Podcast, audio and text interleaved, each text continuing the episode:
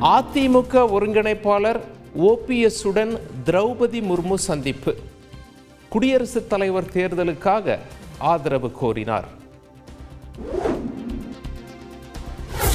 தேர்தல் ஆணையத்தில் அதிமுக ஒருங்கிணைப்பாளர் ஓ பன்னீர்செல்வம் தரப்பில் மனு. அடுத்த பொதுக்குழு தேதி அனுமதியின்றி அறிவிக்கப்பட்டுள்ளதாக குற்றச்சாட்டு. அதிமுகவில் ஒருங்கிணைப்பாளர் இணை ஒருங்கிணைப்பாளர் பதவி காலாவதியாகிவிட்டது. ஓபிஎஸ் இபிஎஸ் இருவரும் கட்சியின் மற்ற பொறுப்புகளில் நீடிப்பதாகவே சி வி சண்முகம் தகவல். அதிமுக பொதுக்குழு கூட்டம் முறையாக சட்டப்படியே நடைபெற்றது. நீதிமன்ற உத்தரவை மீறவில்லை எனவும் சி வி சண்முகம் விளக்கம். அவைத்தலைவராக தமிழ் மகன் உசேன் தேர்ந்தெடுக்கப்பட்டதில் எந்த விதிமீறலும் இல்லை. துணை ஒருங்கிணைப்பாளர் வைத்திலிங்கம் குற்றச்சாட்டுக்கு சி. வி. சண்முகம் பதில். அதிமுக பொதுக்குழு கூடுவதற்கு எதிராக தேர்தல் ஆணையத்தில் மனு அளிக்கவில்லை. முன்னாள் அமைச்சர் வைத்திலிங்கம் திட்டவட்டம். இபிஎஸ் தரப்பு கூற்றுப்படி அனைத்து பதவிகளும் ரத்தானால் அதிமுக பொருளாளருக்கே அதிகாரம். கட்சிக்கு தலைமை ஓபிஎஸ் தான் என முன்னாள் அமைச்சர் வைத்தியலிங்கம் விளக்கம்.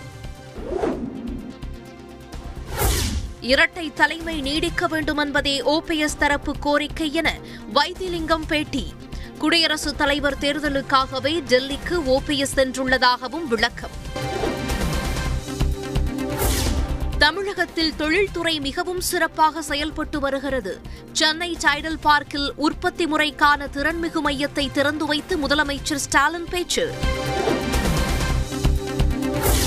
பிளஸ் டூ மதிப்பெண் அடிப்படையில் மருத்துவ படிப்பை நிறைவு செய்து பதக்கம் பெற்ற மாணவர்கள். பரிசு வழங்கி முதல்வர் ஸ்டாலின் வாழ்த்து. பதினோராம் வகுப்பு மாணவர் சேர்க்கையில் இடஒதுக்கீட்டை கண்டிப்பாக பின்பற்ற வேண்டும். பள்ளிக்கல்வி ஆணையர் உத்தரவு. பதினோராம் வகுப்பு சேர்க்கையில் இடஒதுக்கீடு முறையை பின்பற்றும் உத்தரவு நடைமுறை சிக்கலை ஏற்படுத்தும். அரசின் உத்தரவு குறித்து கல்வியாளர்கள் கருத்து. அரசு பள்ளி மாணவர்களுக்கான செஸ் போட்டிகள். ஒரு கோடி ரூபாய் நிதி விடுவித்து அரசாணை வெளியீடு. லஞ்சம் வாங்கும் காவல்துறையினருக்கு எதிராக குற்றவியல் நடவடிக்கையும் எடுக்க வேண்டும்.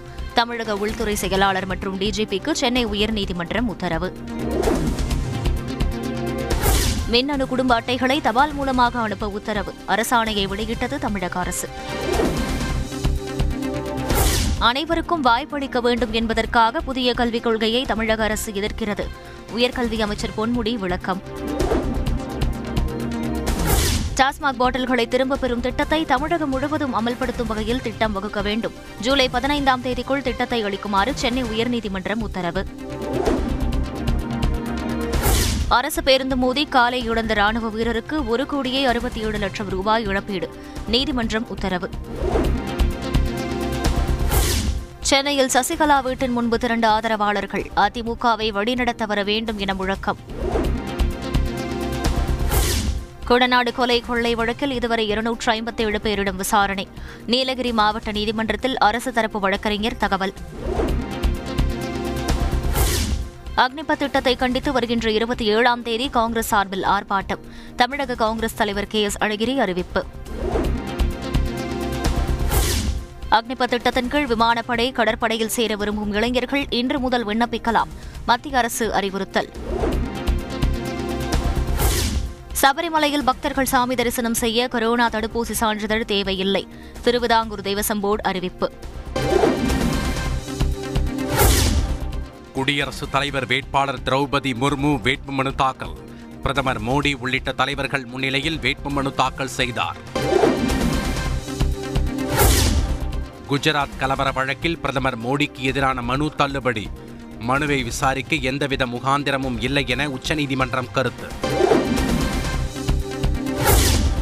சரத்பவாருக்கு மத்திய அமைச்சர் மிரட்டல் விடுப்பதாக சிவசேனா குற்றச்சாட்டு.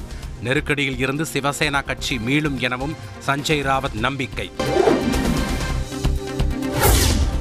மகாராஷ்டிராவில் ஏக்நாத் ஷிண்டேவுக்கு மேலும் ஒரு சிவசேனா எம்எல்ஏ ஆதரவு.